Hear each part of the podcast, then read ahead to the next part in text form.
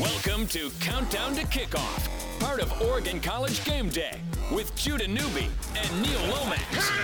Presented by Frost Brewed Coors Light on 1029 and 750 The Game. Week 13 of the college football season and a happy Black Friday and a happy Civil War Day to all the Duck and Beaver fans out in the Portland metro area and in between, wherever you may be. Welcome to Countdown to Kickoff. Judah Newby and the College Football Hall of Famer Neil Lomax here on 1029 750 The Game, getting you ready for the 122nd all-time meeting on the gridiron between the Oregon Ducks and the Oregon State Beavers. We are live from the Fields Bar and Grill here in the Pearl District, presented by Cooney BMW. Come on out if you're doing your Black Friday shopping in the area, or even if you're not in the area. Trust me, Black Friday shopping, you get hungry real quick and there's uh, only one spot that you should come to to take in this football game and to enjoy the atmosphere, and that's the Fields Bar and Grill. It's on 11th Avenue here between Northrup and Marshall, right? Actually, front entrance right on the corner of 11th and Northrup. So it's a great place to be. Just getting started. Neil Lomax, big day on the radio coming up, and we're talking Ducks and Beavers. It's always my favorite day of the year. Well, a lot of great football games today. Uh, not just the, the Civil War game, but looking forward to uh, the most important game in the Pac-12. That's right. Uh, you know, the Cougs hosting the Huskies. We'll talk about that game in Pullman in a little bit. But these rivalry games, it's great to have guys like Jordan Kent who actually played in it. I mean, to have guys that have played in this game, it's going to be exciting to get on it, get Derek Anderson and, and Sean Mannion. It's always, I think it's important for my, not just myself who think you know something about the game, but guys who actually played in it. Right. And I went to a bunch of these. Uh, you know, my son Jack played it. Played at Oregon State a couple of years, went down to follow him. But man, there's some great memories, some great games. But let's just be honest, folks. Last 10 years, this thing's been dominated by the Ducks.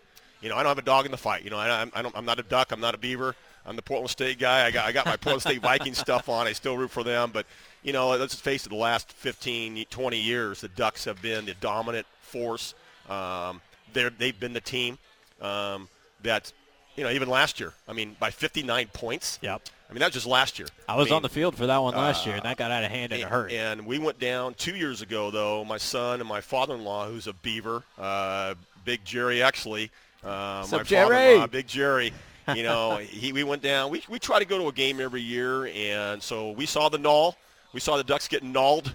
Uh, that was quite a game. Um, seeing Ryan Nall from Central Catholic run wild in, that game two years ago, and the, and the Beavers upset them. But let's face it, the last 10 years, Judah, 9 and 10 have gone the Ducks' way. And yet, and yet, the last time it was at Reser was that aforementioned Beaver victory.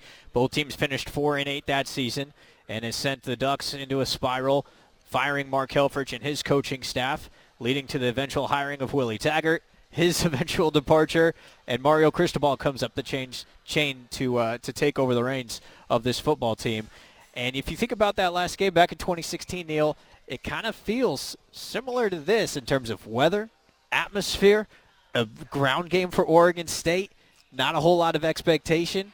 They're coming in as 18 and a half point underdogs at home with this offense. If there's any time for the Beavers to show up and be very competitive at home, I've got a feeling it's in this game. Well, and, and a new and a new coach as it was two years ago with Gary Anderson, who uh, let's just don't get back in the Gary Anderson saga. And, you know, Corey Hall had to handle it last year and got that you know pretty what absolutely blasted. Right. But here's John Smith, and talk about a guy who has history in the rivalry games and playing this games. Here's a guy that played in it four times, and it's two and two as a player, uh, and that's pretty good. Yeah. If, if you're 50-50 with the Beavs, that's pretty good. So I'm, I'm anxious to see how John Smith's ball club handles this final game. Uh, everybody's been talking about, you know, Jordan, Brian, oh, they, this, there's no quitting this team. You know, Oregon State, they play hard. They, they go down swinging. Well, come on, folks. Bottom line is they've been getting beat by 30, 40, I mean, people putting 30, 40 points on them all season long. And they've been getting beat. Okay, they're getting beat. Right. And, I mean, numbers don't lie. Uh, one number just blast. It just comes out, it just blasts out of the paper to me, going through all different stats and everything, especially for quarterbacks. For me, I look at how many times they've been sacked. I mean, it's incredible that 46, I, I think that's the correct number, 46, 47 times this year, these quarterbacks, and they played all three of them. There's three of them playing, but uh, Luton gets to start today. But, Judah, that's one number as a quarterback. I mean, my God, guy, throw the ball away. Dude, throw the ball away. I mean, I know it's one or, one or two times you can't help it. You got to take the sack. But so four and a half, five times a game? Well, and you could argue that's going to be a huge key of this game is the amount of pressure that Oregon can get on Jake Luton. Because, Neil, when he's not pressured, we see what he's capable of doing. You can just look at the second half against uh, Colorado in a road game where he goes over 300 yards and three touchdowns passing in just 30 minutes of action. So Oregon, it's paramount that they get pressure on this guy because if you think about him, Marysville, Washington, Jake Luton, that's where he grew up. Watching the Apple Cup.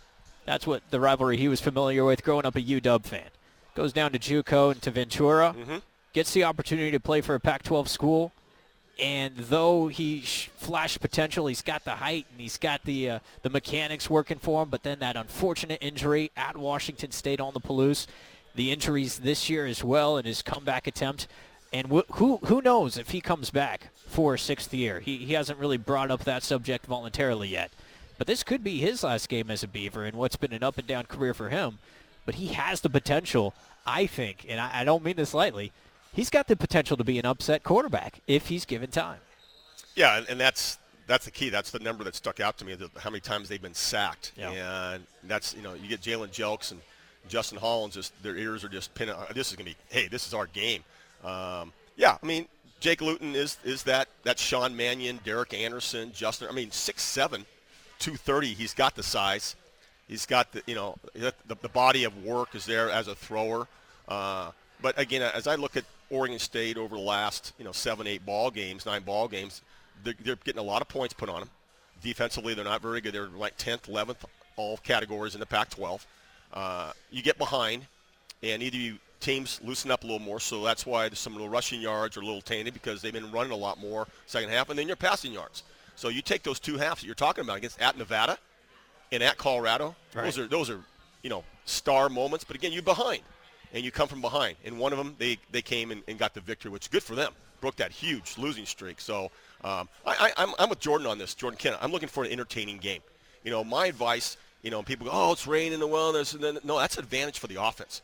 We played a lot of rain at Civic Stadium at Portland State. And we're not going to run the ball. We're going to throw it. It was our advantage because we know what the routes are.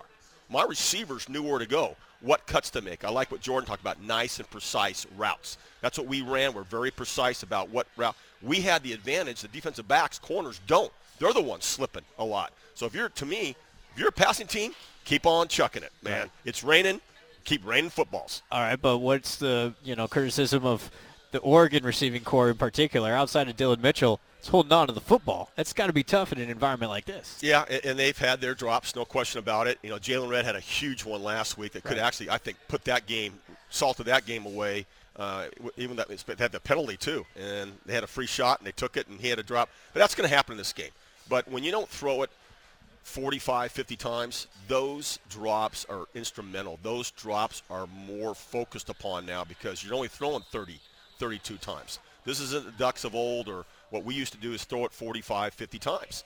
Uh, this team does not do that. And that's what I kind of expected early on would be this. Yeah, you want to run the ball a little bit. Everybody's have to run the football. You run it to throw it kind of thing. But still, I thought with a Justin Herbert and these great wide receivers that we thought they had in week one, week We two, thought- week three. No, really. Exactly. They're going to throw the ball 45, 50 times. So when you only throw it 30 or 25, you have one or two drops. Game changer. It stops those drives. What did you think of the playbook last week against Arizona State when in the first half we saw a little bit more short passing game, saw a couple of screens go for first downs and some big plays. In the second half, 13 passing yards for Justin Herbert. There's no, there was no play, but what, yeah, what the hell was that? Yeah. The second half. You know, again, you get the lead, and you go, oh, let's just don't, let's don't screw this up now. Let's make sure we, we hang in it. But yeah, statistically, you you, you trash in that second half last week, and there again, they're fortunate come away with that win. Right. Had a lot of Stanford written on that thing. And, you know, we kind of talked about our, our picks and everything, and I thought Arizona State's going to come back and kick a field goal and, and win that That's game. what we it, it said was, it was so close to being that. But I, I want to see Justin Herbert again uh, come out and utilize his talents. Yeah. Um, before his last bowl game, this will be by the last, maybe the last game he plays in the state of Oregon. And yeah, we got to find out if Brenden Schoolers, Jaylon Redds, uh, some you know, Jacob Breeland, some guys around him, and use your backs. He uses his backs really, really well. I think dropping the ball off to Dye, dropping the ball off to C.J. Verdell. They're very athletic. They can be those receivers as, as, as well. Oregon State has the second worst total defense in terms of stats in the entire country. They are allowing offenses 544 yards per game. That's only one team is worse. Oh, Neil, you're gonna love this. Guess who's the worst defense in the country in terms of total defense?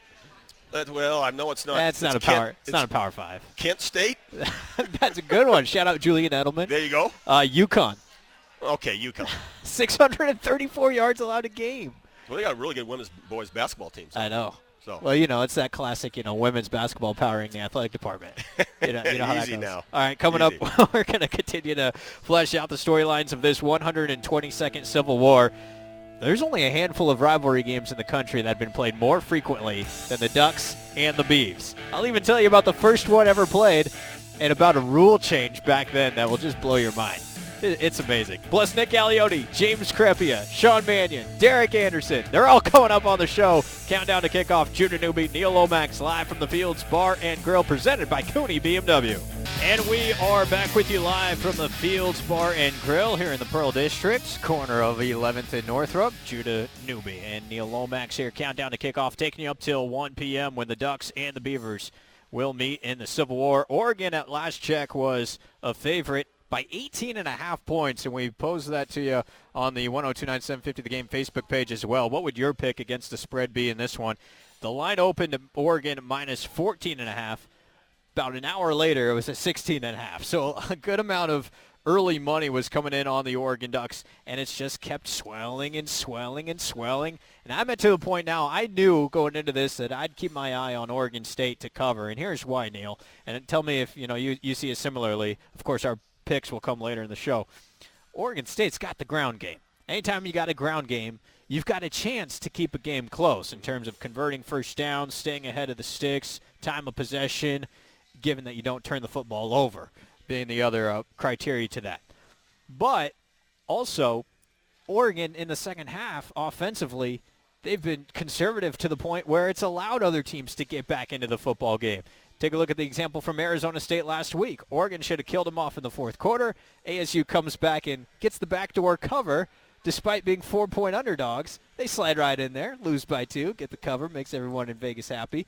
I could see something very similar happening in this game despite Oregon State being a big underdog. I could see them getting down big and then coming back and backdooring this.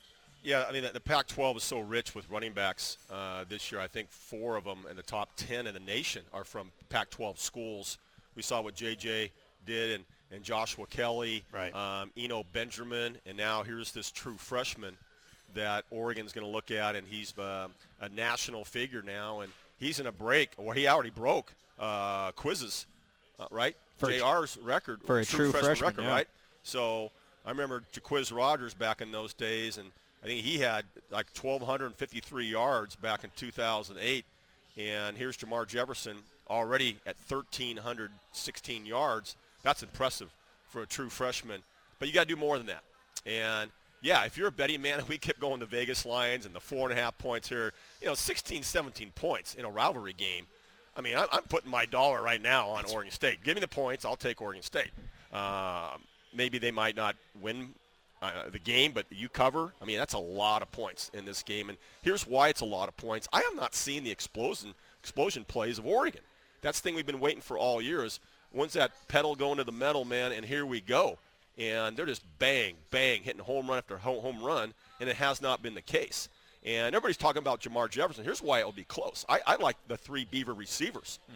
That little combination uh, of Timmy Hernandez, Isaiah Hodgins, and Trevon Bradford, kid from Oregon City, those three guys, they complement that running game really well. And you've been watching it too, and that's a combination thing that uh, when everybody's looking at the running backs and this guy can run for the, I look at receivers too. Those are possession receivers, and they've done quite well. And all, all three of them like, what, have 50 catches apiece. So he's spreading the wealth around, and that's a key for this football game is getting those guys involved. And those receivers, they all bring something different to the table. If you look at what Hodgins provides on the outside as an X, you know, he can go up and high point a ball as good as anybody. I think him and Dillon Mitchell and N'Keal Harry, they all have similar attributes as X receivers in the Pac-12. They can win a one-on-one 50-50 ball really, really well, and then you complement that with Hernandez and Bradford, possession guys on the inside. I mean, that's, you know, I've heard this term, and tell me if you agree, when you're trying to build a receiving core, you almost build it like a starting five in basketball.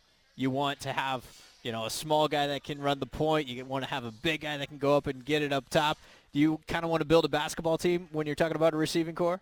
Yeah, and I think you have that with that the, the Timmy Hernandez, that slot back. He runs the fly sweep well. He's in between the hashes. Yeah, he is. He's not the numbers guy. He's not out there X and Z, the guys who stand on the numbers. He's not the Dillon Mitchell who's going to run your 4-4, but he's going to have, you know, maybe 10, 12 touches in the game. That's a lot of touches. Uh, target-wise, throwing the ball-wise, uh, you know, they're going to go to him four, five, six different times. So, yeah, you start with that that little Wes Welker, the Danny Danny Amendolas, guys. You want those kind of guys in between, as we call them, in between the hashes, that aren't afraid to catch those digs and the shallows and the crossing routes.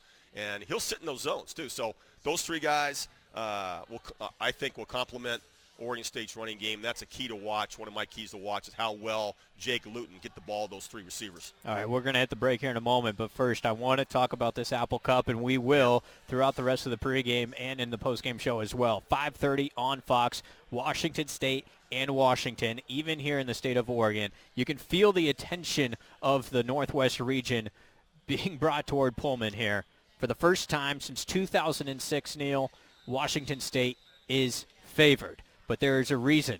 The term "couging it" is a term. Should they be worried about couging it in this game, given that they've got a Heisman contender at the quarterback position? Yeah, and, and so much is on the line because there, there's still a possibility, though it's very slight, but there's a possibility Washington State can move up to the, the top four. It, it, Yep. it, it could because of these conference championship games. SEC, these teams can knock each other out. You never know. It's going from seven because LSU's at seven right now, right? And that, that's controversial. With two losses. Whatever. So they can be at six because you're talking about basically Georgia and Oklahoma. Right. Those are the, those are the two schools, the two teams that you have to worry about, and you want them to beat Alabama. So that's down the road. But what a huge, huge game for Washington State. It's going to be awesome. To, to, I hope they can come through. I really I do. We'll, we'll talk about it much Yeah. later. But I tell you what, don't don't back Chris Petersen.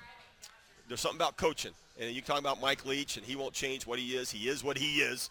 But I tell you, Chris Petersen will have his Huskies ready. Well, and then, you know, when there was the coaching search going on for Oregon, one of the candidates that brought up was would Mike Leach be a fit in Eugene?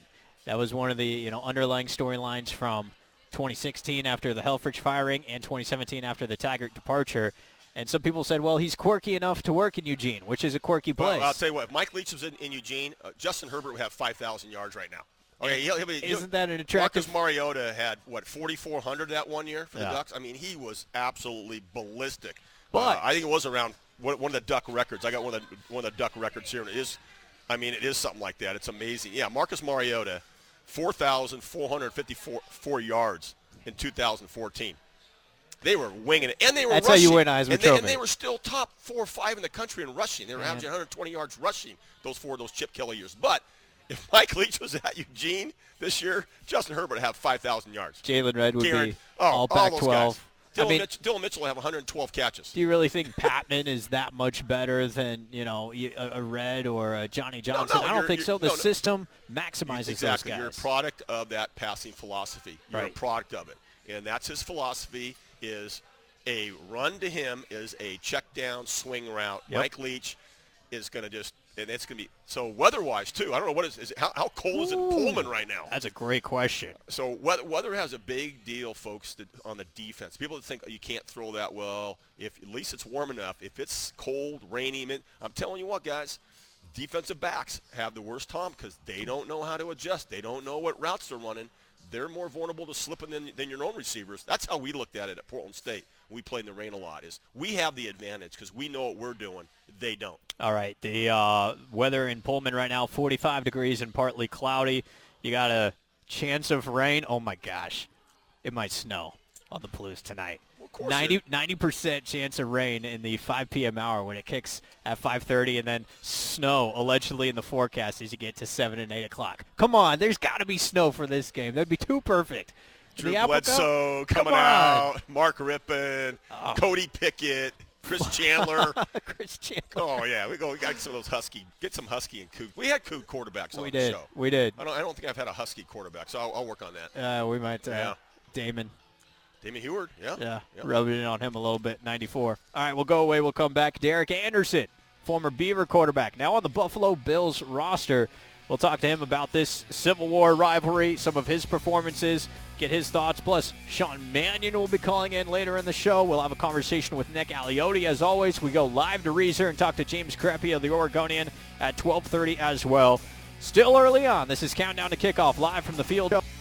Grill in the Pearl District. Judah Newby and Neil Lomax on 1029, 750 the game. And welcome back. Countdown to kickoff live from the Fields Bar and Grill here in the Pearl District, presented by Cooney BMW. Judah Newby and the College Football Hall of Famer Neil Lomax, 10-year veteran in the NFL. We're getting you ready for the Civil War between the Ducks and the Beavers, and we're talking to a whole bunch of uh, Civil War heroes along the way, and not in the historical sense of Civil War heroes. We're talking about actual football. Civil War football heroes. Exactly. Of exactly. course. Not that, uh, you know, Derek Anderson doesn't appreciate a good historical reference as much as anyone. But DA, the pride of Scappoose and a longtime Oregon State quarterback, joins us now on the hotline on Countdown to Kickoff, now with the Buffalo Bills as well. Derek Anderson, how are you?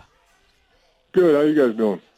Doing awesome, We're man. doing great. Derek, I appreciate Hey, this is Neil. I appreciate you coming on. You know, folks, I called Derek a couple days ago and and uh, asked to come on. Cause I'm getting tired of having a lot of these duck quarterbacks on. I'm getting other guys on. I'm, I don't have a dog in the fight, Derek. I tell everybody that. No beavers, no ducks. I'm just calling it like I see it. And I go, man, one of the best quarterbacks ever at Oregon State, in my opinion, with Derek Anderson. So I appreciate you coming on. And you're in Buffalo.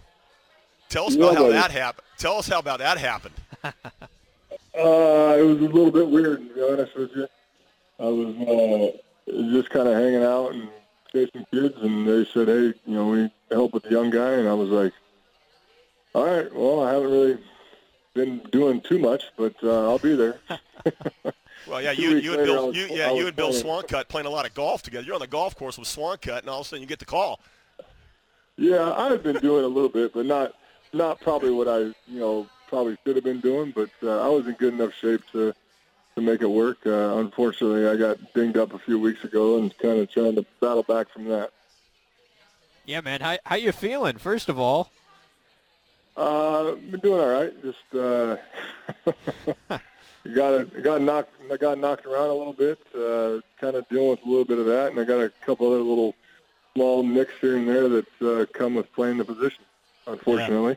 Yeah, Yeah. it's amazing. You know, we were talking to you on the uh, on our airwaves a couple of weeks ago, and then I think it was the next day that we saw that you signed with Buffalo, and then a couple of days later you're facing Bill Belichick's defense in prime time. I mean, that's that had to have been wild.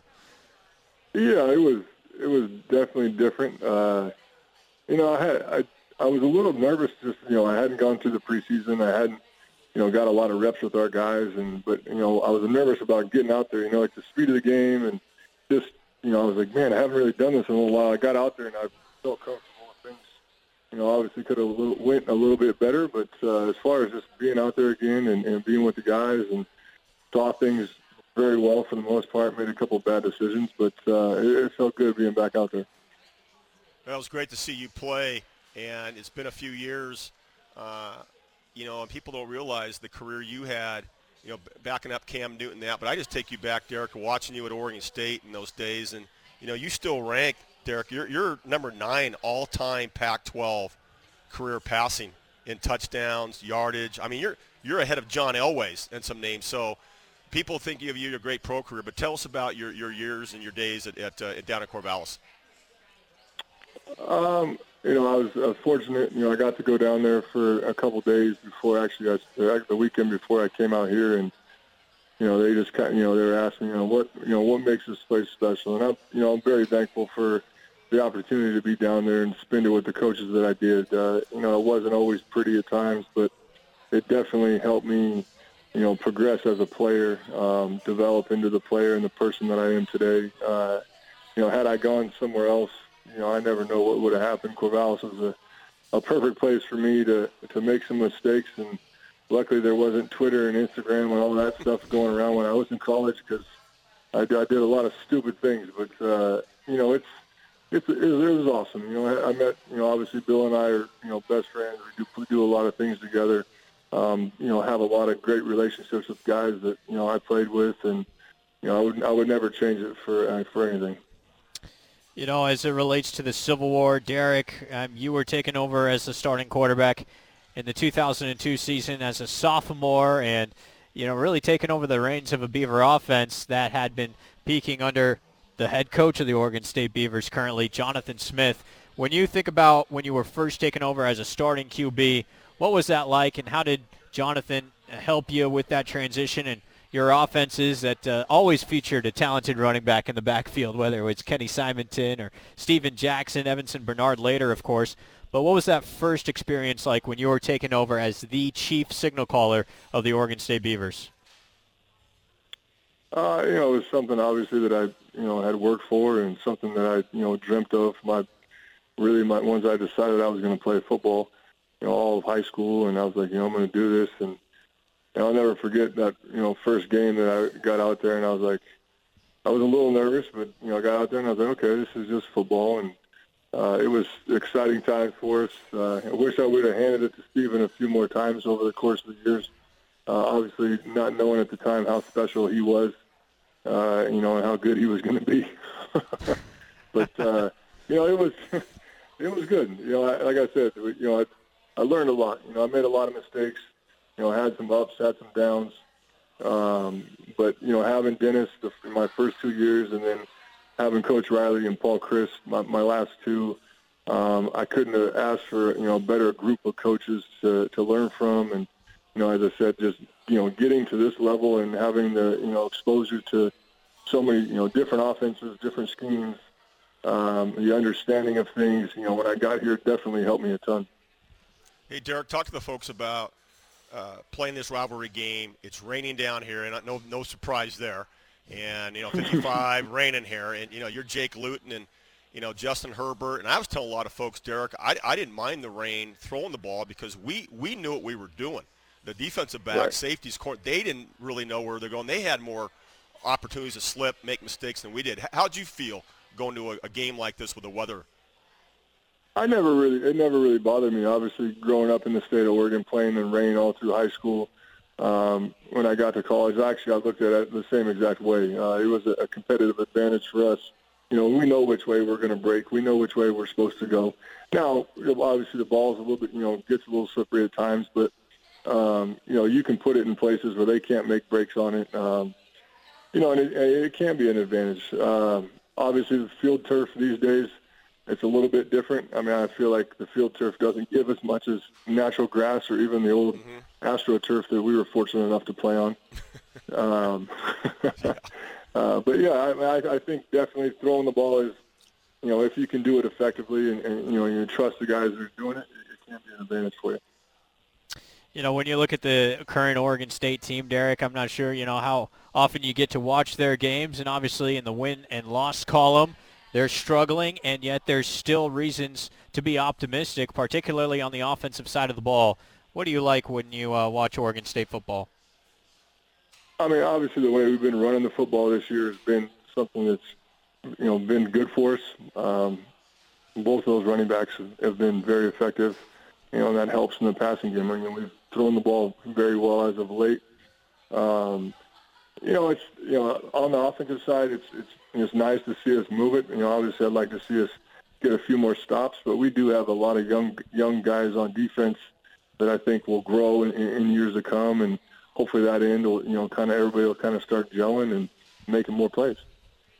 That 2004 Civil War, I mean, I, I, mm-hmm. I would love for you to, to, to take us back to that moment. You guys put up 50 points on Oregon that day which at that time was a record for points scored in a Civil War. It's your final game with uh, Oregon State in the in the uh, Civil War at least, and you and Mike Hass, nine catches for Mike, a buck 54, two touches. Your buddy Bill Swancutt, three sacks in that football game, and Reser was rocking, man. What was that Civil War in 2004 like? Uh, it was. I mean, honestly, you couldn't probably have drawn it up any better for us. Uh, you know, a game that you know means so much to guys, especially guys you know in the state of Oregon, from the state of Oregon. Um, for us to play that last game in, in Reser that way and, and finish that way was something that I don't think any of us will ever forget. Um, you know, we get together sometimes and laugh and joke about it, but it, it is it's a it's a great memory. Um, you don't try to, you know, kind of look at the glory days, but it you know it is a memory that you know many of us that were involved in it will we'll never forget just because of the the magnitude of the game, you know what it means to so many people within the state. Yeah, and those and those memories don't come that often, as you know, especially in this rivalry. I mean, Oregon the last t- ten years, Derek, nine out of ten ha- have gone the Hmm. Ducks' way, and you know, I'm hoping Jonathan can bring something back. I, I know you're loyal and everything, but give us your take on what, what kind of man. I mean, he's 30, 38 years old. You know, taking this coaching job. Tell us tell us what you know about Jonathan and the direction he's going to take this Beaver team. I think he's done a great job. Uh, you know, obviously things haven't turned as quick, or you know, but we've made strides. Uh, I think the message to the guys has been good. Um, you know, it has to mean something to you. You know, it has to be important. Uh, you know, and, and it's going to take a little bit of recruiting. It's going to take a little bit of time to kind of get this thing flipped. But you know, his his outlook on it, his the way that he's kind of been going about it. You know, I was fortunate enough when I was at home to be able to come down there and watch the guys during camp a little bit. Uh, you know, went to a couple football games and came and saw Jonathan. You know, I think he's got the energy. He's got the you know the right mindset. Uh, he knows what it, you know what it's going to take.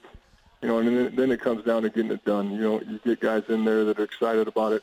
You know, and take pride in, in, in making sure that they're a part of the reason why we turn it around. And uh, you know, it's not it's not going to be easy. You know, I think Jonathan you know said that too. Uh, you know, we've kind of got got behind the eight ball a little bit, and and uh, you know, it's going to take some some guys that have gone through some through some stuff to come out the other side. And, and I hope he can. It's neat to, uh, having you on, Derek from Scappoose, and you just talked about Mike Hass. He's a kid that played at Jesuit. Right. You know, Billy Swancutt from Sprague, and you're local now. You live in Salem, and I hope Jonathan can do it with local guys. You, you've proven that, you know, Derek, that you can Yeah. win with the Northwest guys. Yeah, and I, and I think that's kind of you know it's a it's a piece of the puzzle. You know, it's not the entire puzzle, but it's a piece. You know, you get mm-hmm. guys that grow up watching the rivalry, grow up, you know, maybe not necessarily liking one team or another, but know how much, you know, how important the game is. You know, and then you get there and then you start to realize the importance of it. You know, within the state, you know, within the locker room. You know, guys that come up from California or Texas or or wherever. Now you start getting those guys on board, and those guys start understanding the magnitude of it. It's not a, it's not just another game, you know. And, and unfortunately, you know, they have they've seen the other side of it. Uh, Oregon has, you know, for the past ten years essentially. Um, you know, I get bummed when I, you know, get up, end up with guys on our teams. You know, we got a couple guys, Jordan Poyer, and we have, you know, Mike Remmers. You know, played with him in Carolina. And Right, right. they, they never won a game. They never won a Civil War game. I'm like, you know, the fact that, that the guys went through school and didn't get an opportunity to celebrate a win like that, or you know, you know, at least experience that is is a little bit disheartening. But I think once we start guys getting start getting a taste of it, uh, we can get that thing flipping the other way. You know, Derek, it's uh, it, it it is disheartening to hear that sometimes when you go an entire four-year career without winning a Civil War.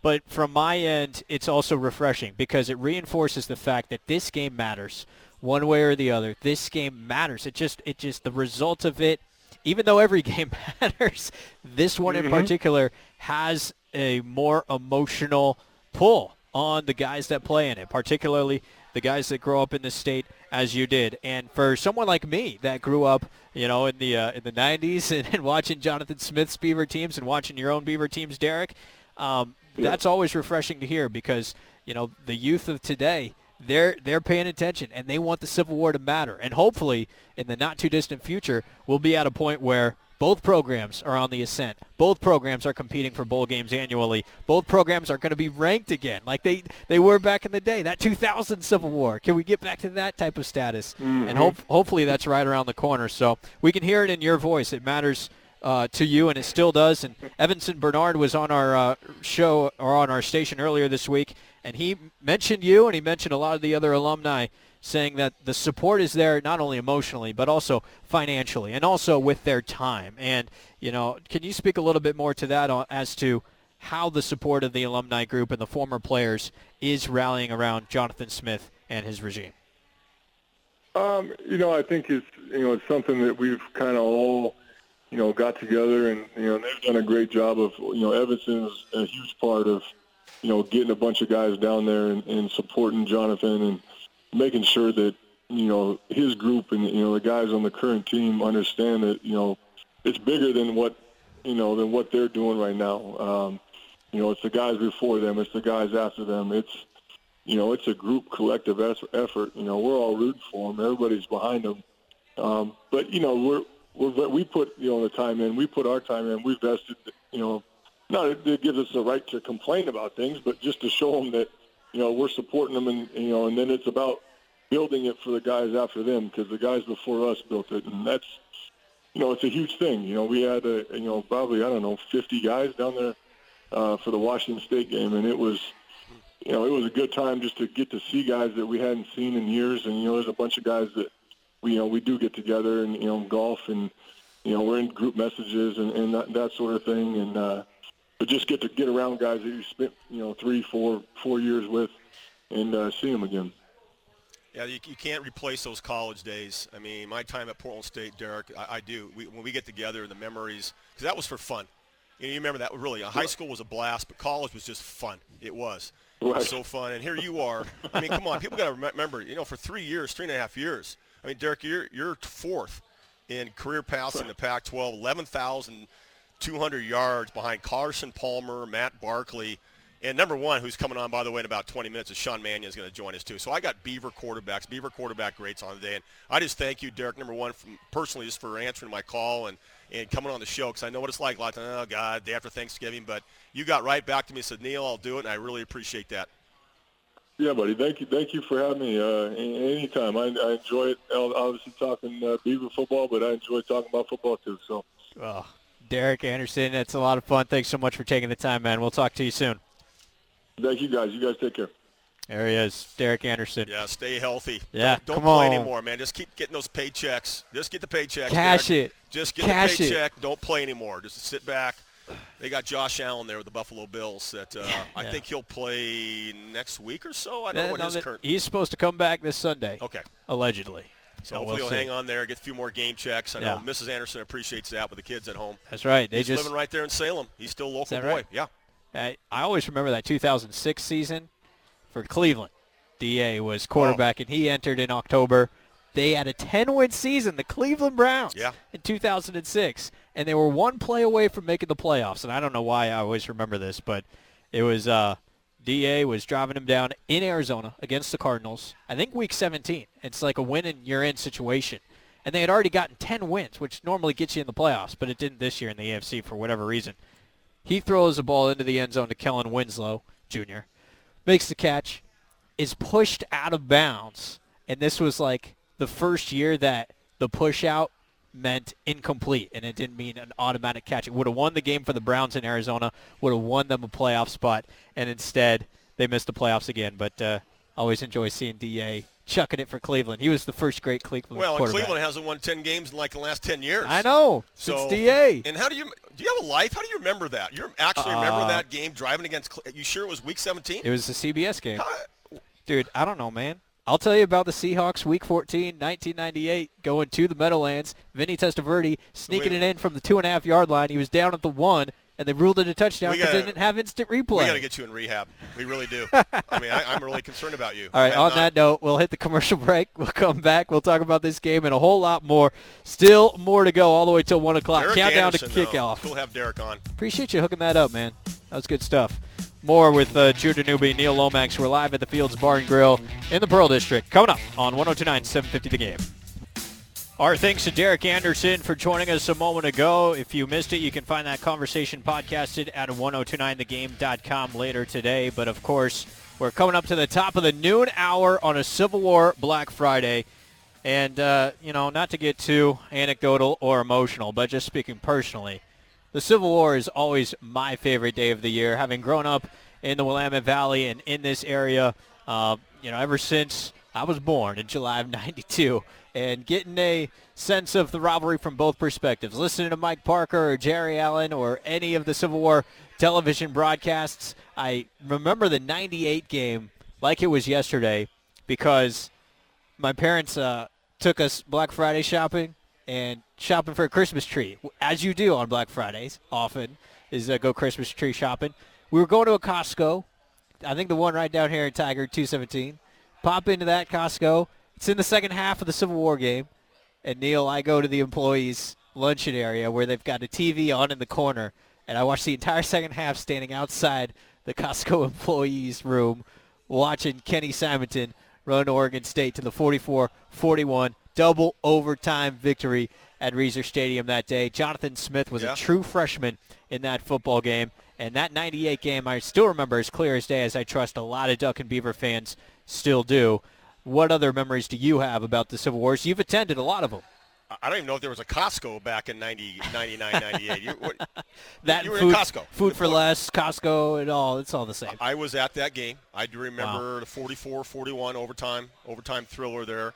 Uh, I, I'm going to give props to Jordan Kent. I mean, I remember that game when Matt Moore brought that team back and had to score at the end, and Oregon State beat Oregon. Right. After uh, Jordan Kent caught a touchdown pass from how about this name Brady Leaf From Brady in that Leaf. year and 2006. was it 2006? Mm-hmm. Okay, that I was at that game as well, and uh, I think that promoted and really escalated this Matt Moore quarterback as a potential pro, and he's been had had a pretty good backup career as well, Yeah. and throughout with the Dolphins and but so but that that 06 game was a memory for me too because I remember Jordan Kent making that catch for that touchdown. So got to give him some props. Got to give my partner a little props. So that game the memories.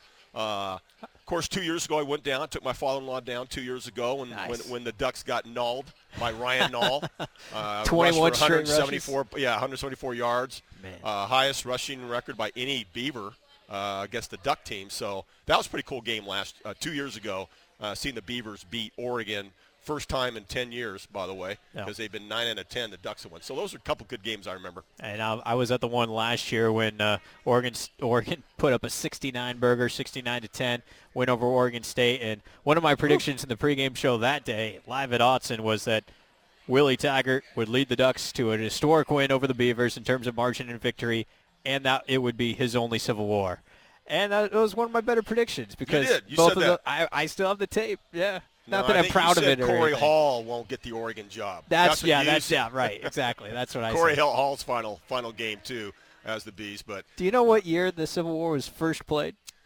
I'm gonna go eight. Well, it's 130. How many? Have, how many have they played now? This is going to be 100 122 today, but it hasn't been played every single year. No. And there was one year where it was played twice, unbelievably. Well, they had, they had so many ties too back in 18. They've tied 10 times, yeah. Because they, I, well, back in those days though, a touchdown was like four points or three points. You can knew that? actually you can actually thrust guys up in the air to block the extra points. And double A is it wasn't even the NCAA back then? No, I don't. I don't know. No. You know, these guys it's six to four and nine to seven for like 30 years.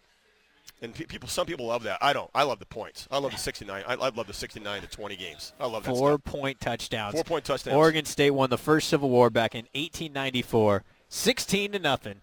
Pitched the shutout. I think Oregon won the next year like 40 to nothing. So, man, it's blowouts one way or the other. But hopefully it won't be a blowout today. The line currently Oregon minus 18 and a half. We'll see if that keeps ballooning up as we get closer to kickoff. All right, we owe you another break. Peter Sampson's got a scoreboard update coming for you, too. We'll talk to Nick Aliotti coming up. We'll go live to Reser and talk to James Crepea, the Oregonian and Oregon Live, taking you all the way up to 1 o'clock live from the Fields Bar and Grill here in the Pearl. Judah Newby and Neil Lomax. It's all presented by Cooney BMW on 1029 and 750 the game.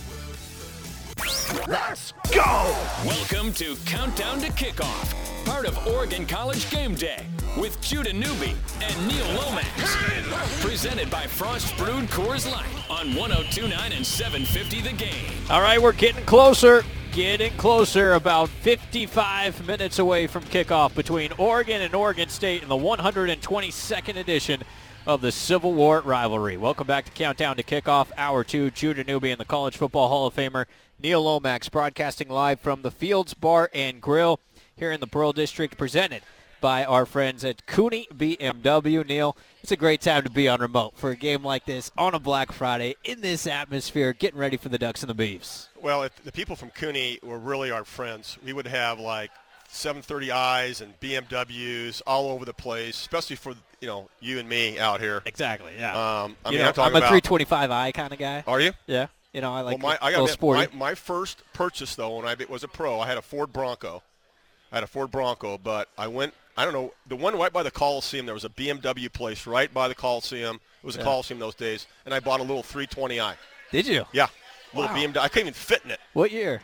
This was uh, 81. Nice. 81, 82, and I never forget my brother came in. What? What are you doing buying a? You're not a BMW guy. I said, Yeah, man. These BMWs, a graphite gray too, really cool graphite gray BMW 320i. It was sweet. Man. But I, I'm like, you know what? Some guys are like pickup guys. Some guys are Cadillac, Mercedes. Right. He's right. So I went back to my Ford Bronco. Really? I still kept it, That's right. You got to keep you know, because the chicks, the chicks That's dig right. the 320i's. Yeah, That's what I'm saying. And that's Pickups. why I've got two at home. No, I'm just playing. I don't have Two And- chicks? no, Two girls? no. What? Oh. Beamers. Beamers, man. We're, we're getting out of the lane. Let's get back. Let's get back in the lane of college football. Uh, speaking of 18 and a half points that Oregon is Uh, favored a by lot. in this game. that's, That's, a lot, of to me. That's a lot of points. Yeah. Again, if you're Vegas guys and those guys back there are probably going to bet, you know, you'd probably put some money on Oregon State. It's in Corvallis. It's, rainy. It's wet. But I, I'm I'm actually I'm glad Derek agreed with me that to me, if you're a throwing football team, especially with field turf and the way the balls, it's the advantage offense. It's advantage offense. So it's not going to be that big of a deal. See, that's counterintuitive to me. I would think it's it's harder to execute. It's easier to drop the ball. because you have have you ever played corner? Well, you ever played corner on the on AstroTurf? You ever played safety or corner? No. No, It's no, rhetorical. It's a rhetorical question. I understand. you. It's a no. thank you for making me so, answer. so try to cover these guys when it's wet and slippery, Right. slick. The field's a little slick. The ball, you know, maybe it's more difficult to catch the ball, but no, the advantage is to the offense. Uh, but does that mean Coach Cristobal and Marcus Arroyo are going to change the game plan and throw it 50 times? Hell no, they won't. I wish they would, but they won't. Yeah. And it'll be if, it, and you're correct when your assessment was if it's a rain, if it's kind of this way, advantage to the teams that run the ball more because they'll be you'll, you'll shorten the game, and you shorten the score, and that's advantage Oregon State. Yeah, if, if it's me and I'm Oregon State, I'm looking at integrating Jermar Jefferson and Artavis Pierce as often as possible, not only in the run game but in the pass game, and make the Duck linebackers, even though the strength of the Oregon defense is sideline to sideline with that speed, make them chase you down. Make them tackle you, and then you can parlay that with some one-on-one matchups against Lenoir, against Graham, a couple of true sophomores on the outside for Oregon who have progressed nicely at those defensive back positions. I was actually impressed with how Oregon's secondary did last week against N'Keal Harry, arguably the best receiver in this conference, and they'll be tested again, even though Hodgins is not quite Harry's physique or even his talent level, but I'm still impressed with what Oregon State has at the three receiver positions, Hodgins and Bradford and Hernandez. It will test Oregon's secondary Well, today. they're balanced. Right. I mean, they're balanced. You look at their stats right here. You got, you know, all of them have over 50 receptions apiece. You know, Timmy Hernandez has 52 uh, for 574. He's got one touchdown, but Trevon Bradford's has got six touchdowns, and Isaiah Hodgins he has five. So those are your, those are your three-headed monster. Those guys, and I'm surprised too. In Oregon State, we talked about um, their tight ends. Togiai hasn't been. He was hurt early on. Talking about Noah Togiai, he's only have uh, he only has 10 receptions, and they don't integrate that tight end position at all, like we thought Oregon would Right. earlier in the year. And but they lost Cam McCormick, and they haven't gone a lot to uh, Jacob Breeland that, That- much. And that a guy, guy that I me. thought would play a lot would be Kano, Kano, Kano Dillon. Yeah. And so those three guys, wide receiver wise, you're right. But and you brought it up. The corners have done really well. Lenoir, Thomas Graham Jr., and Ugo Amadi to me is Pac-12, well, almost one of the Pac-12 defensive players. He'll be in the All Pac-12 team. Um, but those those corners uh, for Oregon have improved immensely. But they're going to have again. You're going to see a lot more zone. I think you're going to see a lot more zone against this Oregon State passing attack. All right, we'll go ahead. We'll go away. We'll come back. Nick Aliotti, I talked to him uh, earlier this morning. He is on a plane right now, flying to the great state of Arizona, so he can broadcast the Territorial Cup on the Pac-12 network tomorrow. But on his way to the airport, he was gracious enough to uh, give us a few moments, and you know, he gives you a shout out, Neil. You might want to listen to this Oh, coming up. Nick, Nick is class. Plus, All class. we go live to Reser at 12:30 as well with James Crepea, the Oregonian. More countdown to kick off. Judah Newby and Neil Lomax coming up on 102.9 750 the game. In the last 40 quarters of the Civil War, Oregon has scored a touchdown in at least 37 of those 40 quarters. You'd figure this would be a similar type of game in terms of being high scoring. Both teams wanting to run the football. Both teams possessing potent passing offenses as well. Both teams with defenses with question marks, although arguably Oregon State has bigger question marks on the defensive side of the ball than does Oregon. We'll talk to uh, Sean Mannion hopefully coming up here in a bit, and Nick Aliotti as well will give us his thoughts on the Civil War, as will James Crepea of the Oregonian and Oregon Live. Judah Newby and Neil Lomax. We're live at the Fields Bar and Grill. We'll be here for our post-game show as well. So swing on by. Be here to watch the game, first of all. There are TVs everywhere, big screens behind us. It's a festive atmosphere here. It's all presented by our friends at Cooney BMW. Neil, this is the spot to be, man. For to watch rivalry games, I'll probably just come back here tomorrow, watch some more. Uh, uh, you should, because you don't have a life. You Well, might as well just come back. I on appreciate Saturday, you You know, reinforcing you, you that. just keep you just keep bringing these stats and these amazing nuggets of, of history to me, though. That's, that's why I love being your partner. You you bring back these different games and different Civil War memories, and No. but numbers don't lie. You know, it comes down to uh, offense and defense, and numbers just don't lie.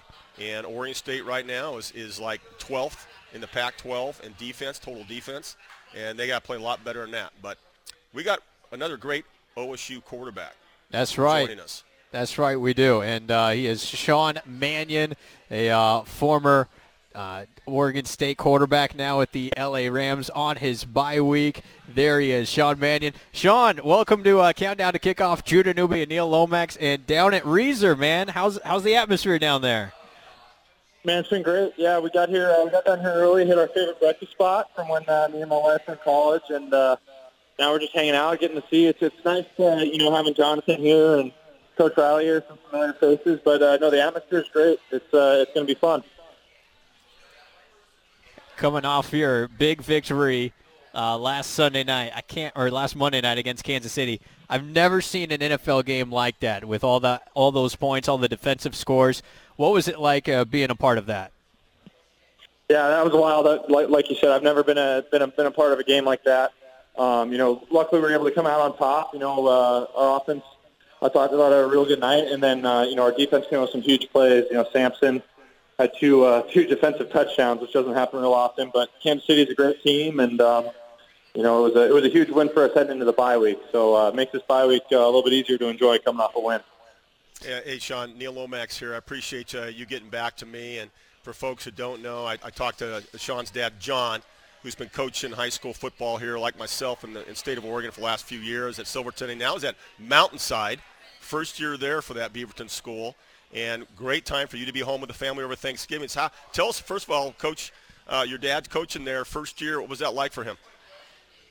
It was great. You know, uh, he he coached for you know I think seven years at Silverton High, uh, kind of east of Salem, uh, and loved it there. But um, when the Mountainside job became ava- available as a brand new school, and um, you know, it was a really unique opportunity for him as a high school coach to really start a program from day one. You know, from the ground up. So um, that was a really cool opportunity, and um, they, you know, they love where they, where they live in Beaverton.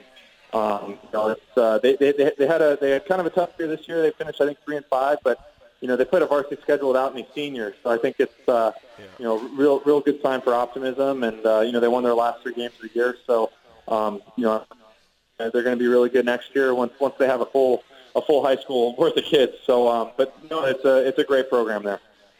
Well, he's he's always he's done a great job of coaching high school, and I've met him a few times at the Les Schwab Bowl, and I appreciate him getting a hold of you. Folks, again, Sean Mannion. If people don't know, he's broke. You know, Sean, you broke all the Pac-12 passing records career season. I mean, guys like John Elway, Matt Barkley, uh, you went Carson Palmer. I mean, it's pretty incredible. Uh, kid from or you know, you're from California, going to Oregon State and breaking all those yards. What what what that feel feel like? You know, it was it was really cool, but you know, really it's a credit to my teammates. You know, it's it's funny. I'm here with uh, my teammate on the Rams and my teammate at Oregon State, Brandin Cooks, and um, you know, I think when I when I think back of you know some of the records I was able to able to break, you know, during my time here, you know, really it's, you, you think about the memories of you know your teammates and you know all all the all the games and all the big moments um, that came up, and, and you think about the, the people you got to play with. Um, so you know, certainly, you know, those, I'm proud of those achievements, but you know, I'd, I'd say more so when I when I look back on them, I think of all the all, all my teammates and all my coaches and all the people that um, you know were just as big a part of that as me. Yeah, you mentioned Brandin Cooks. I think he's, if I'm not mistaken, does he play for the Rams? He does, yeah, yeah. So uh, I- it I haven't been paying great, attention, me- yeah, no, it's it's great. Me, me, Brandon, and uh, Johnny Hekker. all Johnny Hekker, the Rams, and all, it timed out perfectly. We're all going to be here at the Civil War today, supporting the Beach. Oh, That is that's awesome. incredible. Yeah, that's great. Yvenson Bernard, you know, was uh, on our air earlier. Sean, and, and he mentioned that all those guys were getting together on their bye weeks. And look, that's easier said than done. But to me, I see like all those alumni coming to support the Beavs, who even though they have two wins right now, it's the rivalry game. Everybody's rallying behind one of their own, and Jonathan Smith, and a lot of the guys on that coaching staff. There seems to be a real, um, you know, an optimism and the support from all you guys as former players that exist w- within Oregon State yeah. that I'm not sure would be there with any two-win program in, in a given season, Sean. Yeah, you know, it's it's it's really cool. You know, obviously when I was playing here, you heard about Jonathan, and he was on the Fiesta Bowl team, and um, and had a ton of success here as a player. And at the time, I was playing against him uh, when he was the offensive coordinator at Washington. Mm-hmm. So, you know, I experienced it firsthand, you know, just how good of a coach he was, and the offense that Washington had when he was there. And then you obviously know the connection to Oregon State. So I think um, Hello. We just lost him. He'll he'll pop back up. Yeah, he'll pop back. Oh, there he is. You're coming back there, Sean. You were just mentioning. Oh yeah, sorry. No, I was saying, um, you know, with Jonathan having played here and had such a good playing career here, and then, you know, I was playing against him when he was the coordinator at Washington. On, you know, they had really good teams there. I think um, it's a unique, unique combination of a strong connection to the school, and then obviously he's a great, great coach. So I know I'm super confident and super excited that Jonathan's here, and uh, I, th- I think he's going to do really, really well here. Well, that does say says a lot about the program, Sean. And, and Derek Anderson said the same thing with himself and Bill Swancutt and you know the guys he played with. Every opportunity they get, they go down and support Oregon State. I mean, here you guys on the bye week. I mean, I remember those times when they came yeah. up for me in the pro. Man, I just wanted to take it easy, go play golf or something, or rest up, and and here you guys come on back. Well, it's Thanksgiving. That that that does a lot, but that is really cool. It speaks to a lot of your guys' character, your guys' loyalty to come back and support. And, and, and as Judas mentioned, Sean, not a team that's you know nine and three. It's, yeah, but they'll get there, you know. Well, you feel like yeah. they got to get there soon, right, Sean? For sure. You know, I, I think they're definitely uh, they're definitely moving in the right direction. You know, and um, you know, I think uh, you know, especially in college, some of these things just take a few years, and um, you know, recruiting plays a big part of that. But what I what I really love about Jonathan and you know the the staff that he's put together here is, is they're great coaches. You know, I think um, you know time's really going to tell the way they're going to be able to develop players over the course of three or four years. Um, you know, I think the, the player development standpoint in terms of getting a guy when he's a freshman and by the time he's a junior or senior, I think um, that's where, you know, Jonathan and, um, you know, guys like Trent Bray and, and all the coaches he's assembled here, I think that's where that's really going to really to show in the long term is just the way they're going to be able to develop players, um, you know, from when they're freshmen to when they're seniors.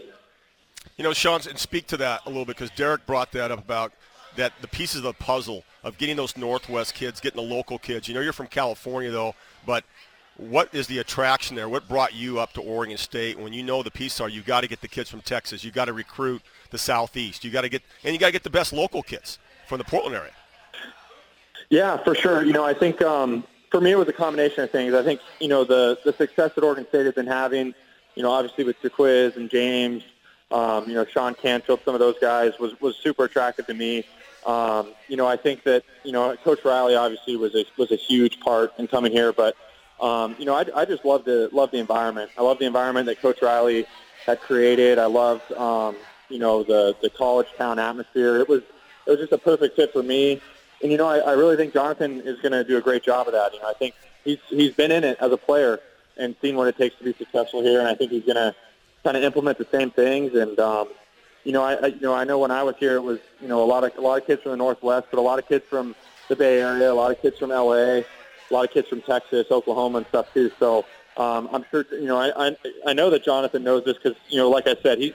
He, he's, he's been a part of it, you know, on, on the playing side, and, and now uh, getting to do it as a coach. So, how much does Oregon State win by today? Ooh, I'm gonna. I, I, it's always tough playing the Ducks. I'm, I'm gonna say they win by ten today. Let's go.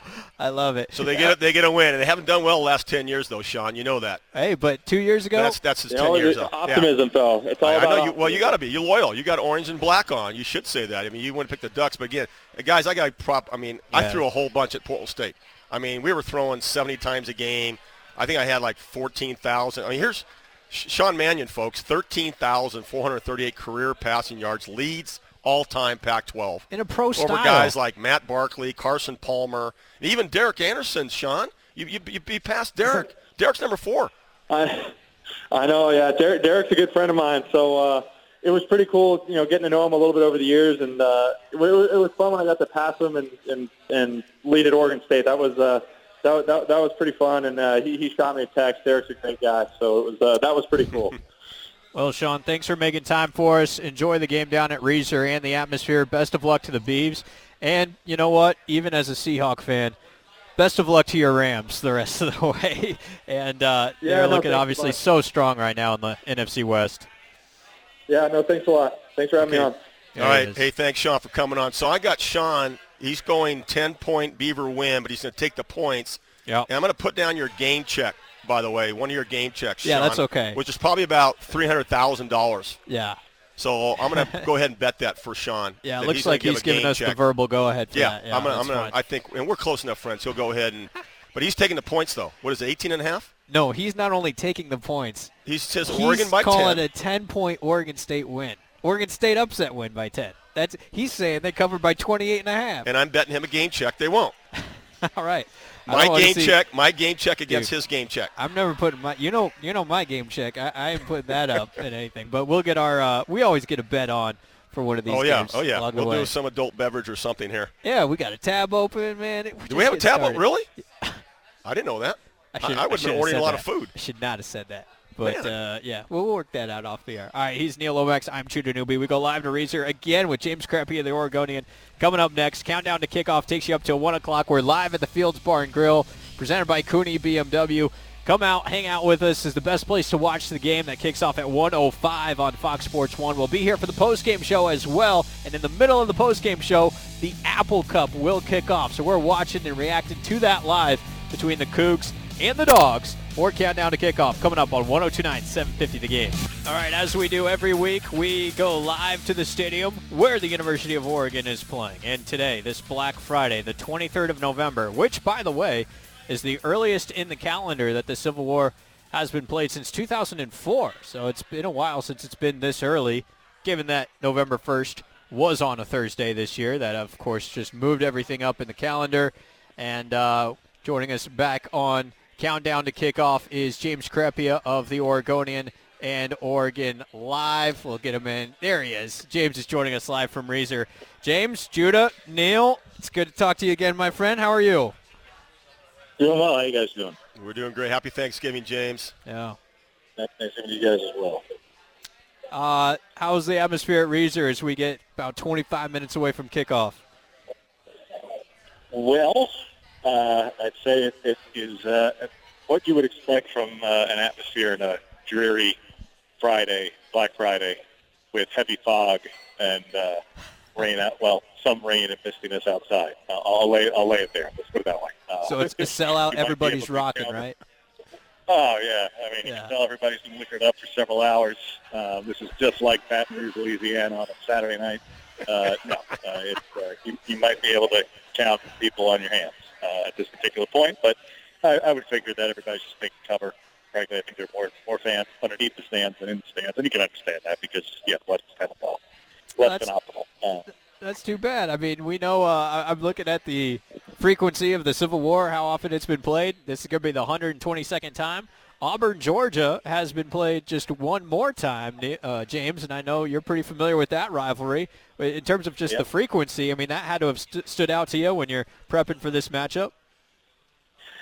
Oh, sure. I mean, look, you appreciate you appreciate his historic and storied rivalries that go back that far. That means the South Soldiers rivalry, this obviously being a very, very long-standing uh, in-state rivalry, one of the longest in the country uh, between two in-state schools in particular. So that you definitely appreciate. And I've, I've been a part of uh, and got to cover uh, Michigan Ohio State as well. So and the Iron Bowl, plenty of others. So yes, plenty of uh, uh, great rivalries in the sport, and that's what makes the sport fun. Uh, and indeed, compared to the NFL or really almost any professional sport, is the history that uh, that college football has to offer by that regard. Uh, that said, yes, at the, at the current moment, not just this year, but it's the last couple of years, uh, certainly the Civil War has taken a little bit of a step back, just the level of intensity because of uh, both programs have had their rebuilding time at the moment. But that said, that they're both rebuilding at the same time right now, though at different stages of that.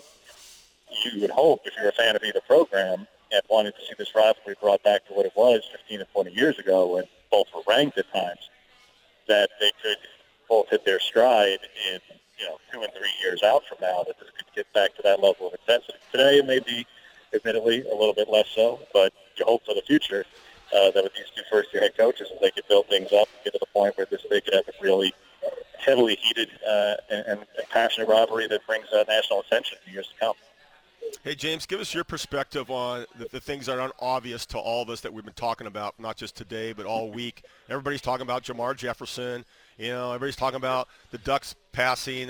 You know, can Dillon Mitchell break the record here and there? And OSU's defense is 12th in the Pac-12 in this. Those are all the obvious things. What have you noticed and watching this week that we're not we're not talking about that the fan needs to pay attention to? Well, some of those, some of those things are among the five things that I mentioned.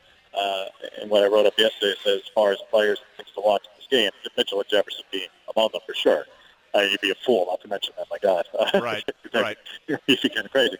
Uh, but aside from that, some of the things I pointed out this week and, and wrote about were Oregon's red zone defense right now is in one of its best three-game stretches in a decade since 2010 or, or before, depending on where you want to look at.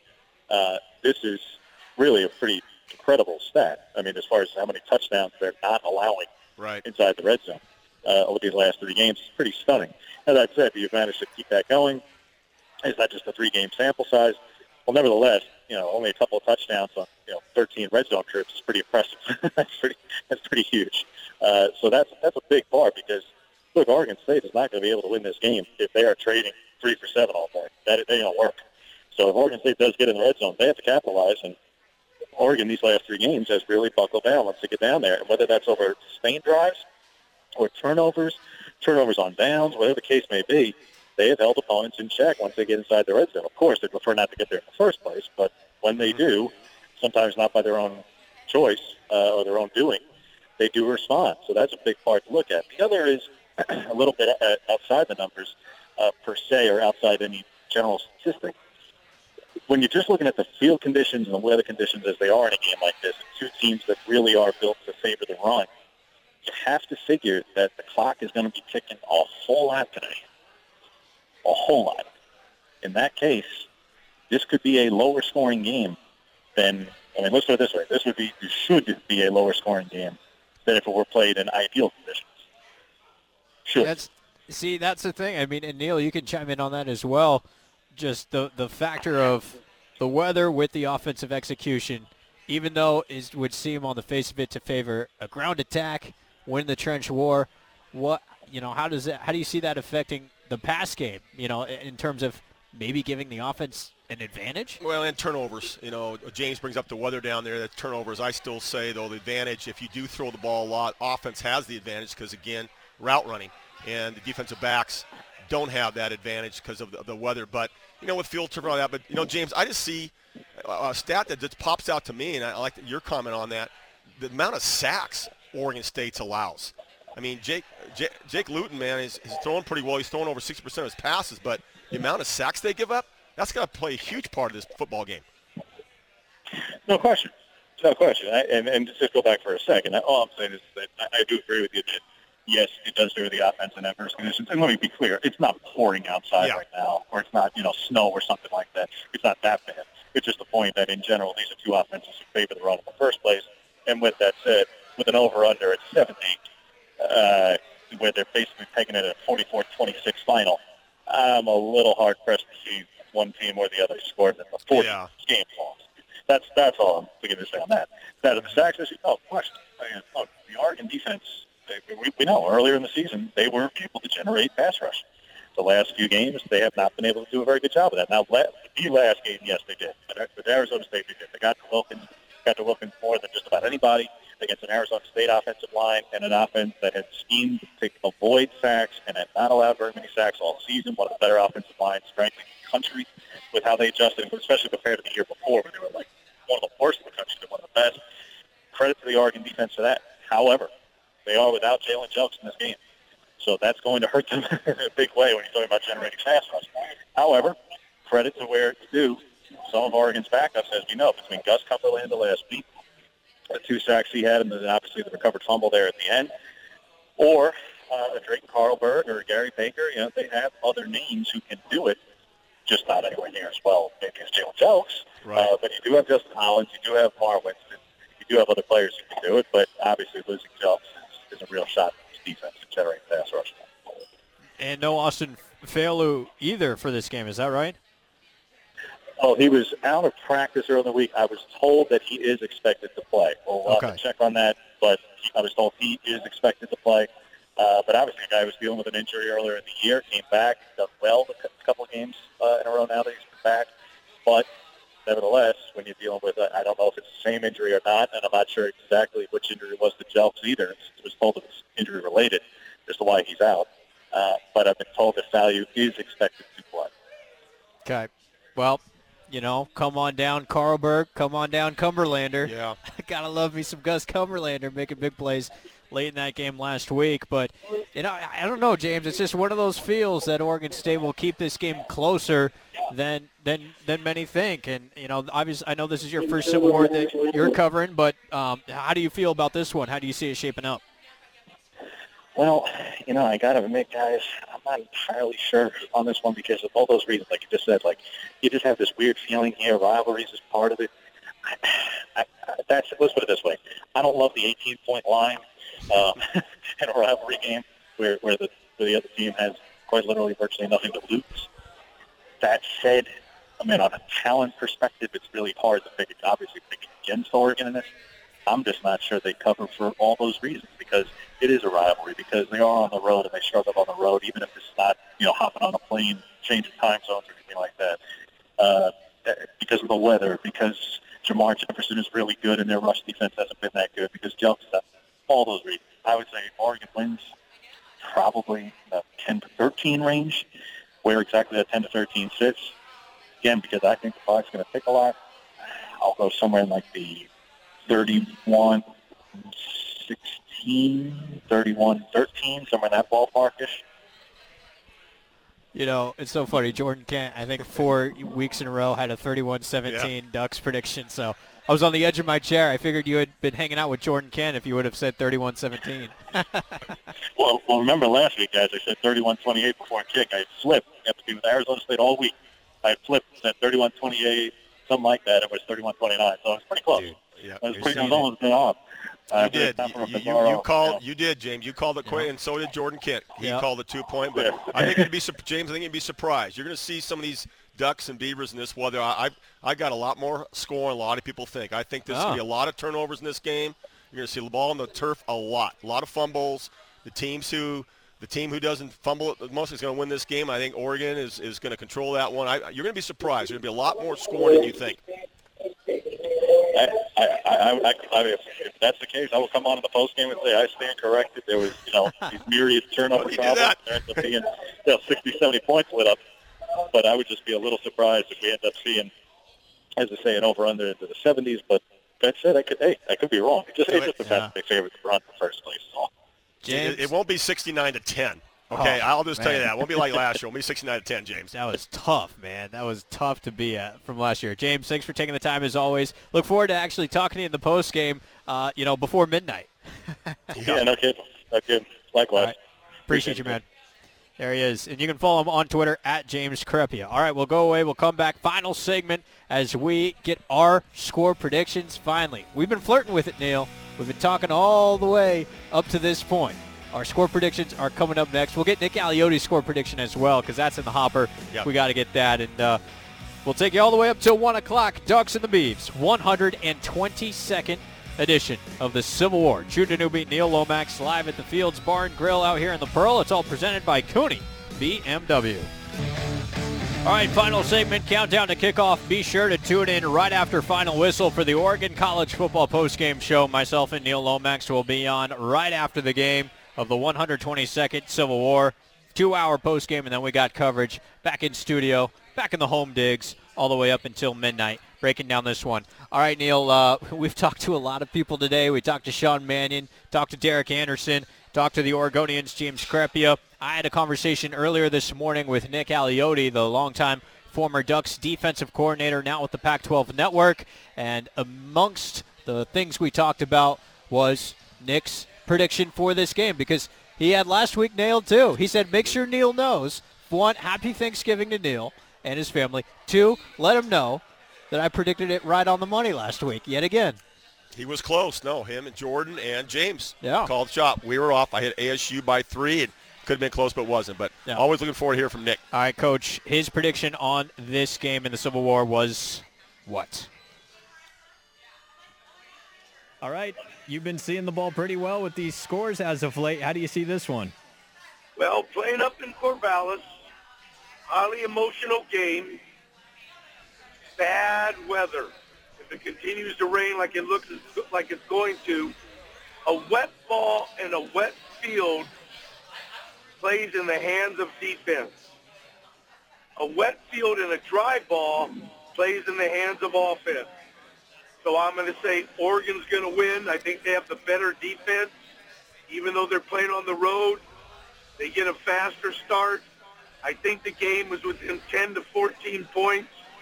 Oregon wins something like uh, 27-14, 27-17. So there he is. He's got a 10-point Oregon victory. I got to say, Neil, I'm right in that same line of thought. I don't think the uh, Jalen Jelks absence for Oregon is a, is a death blow to them uh, by any sort. I do think it hurts, but ultimately, I see this in, in two halves. The first half, the second half, the emotion plays a big role in the first half. I think it favors Oregon State. Their rush defense will be ready to go early against Verdell and Travis Dye. In the second half, Travis Dye is going to have a big game. My prediction, Travis Dye goes for 125 yards and two touchdowns in this football game. He's the best offensive player for Oregon. I have the Ducks getting a win, 37 to 27. What's your call? Wow. So, and uh, CJ Verdell gets how many yards does he pick up? I'll give him, give him 60, and I'll have a big catch in the screen game. But this game, I see Travis Dye having a big role. Well, I, I definitely don't think it's going to come down to the kickers. Uh, Jordan Choukair, who's actually 11 for 18, and Adam Stack is not going to be. I, pick, I picked the kickers last week. Will not be kickers this week. Uh, yeah, wet field, dry ball. Interesting coming from Nick Aliotti about that. I think this all favors Oregon, and I'm going basically on the stats because the defense. Oregon State defense is just proven week in and week out it cannot keep teams under 35 points. That's been the I mean 35 points. I see Oregon putting 40 plus, 40 plus on the Beavs, Wow. and I see five turnovers, three three or four by Oregon State, and Oregon's going to pick up those fumbles. There's going to be a scoop and score. There might even be a pick six. Oregon's defense is going to score twice, maybe once from special Hey. teams, once. So I got Ducks scoring more than 40 points in this game. It's like you're still keeping that Rams-Chiefs theme going with all the defensive scores. And I'm sorry for these Oregon State quarterbacks coming on. I know. I mean, Sean Mannion's got the got the Beavers by 10, but I got I got Oregon even covering. I'm telling. I, I just got to. My right, so- feeling is because of Oregon State's defense, and you're going to play one of the best Pac-12 offenses in Oregon.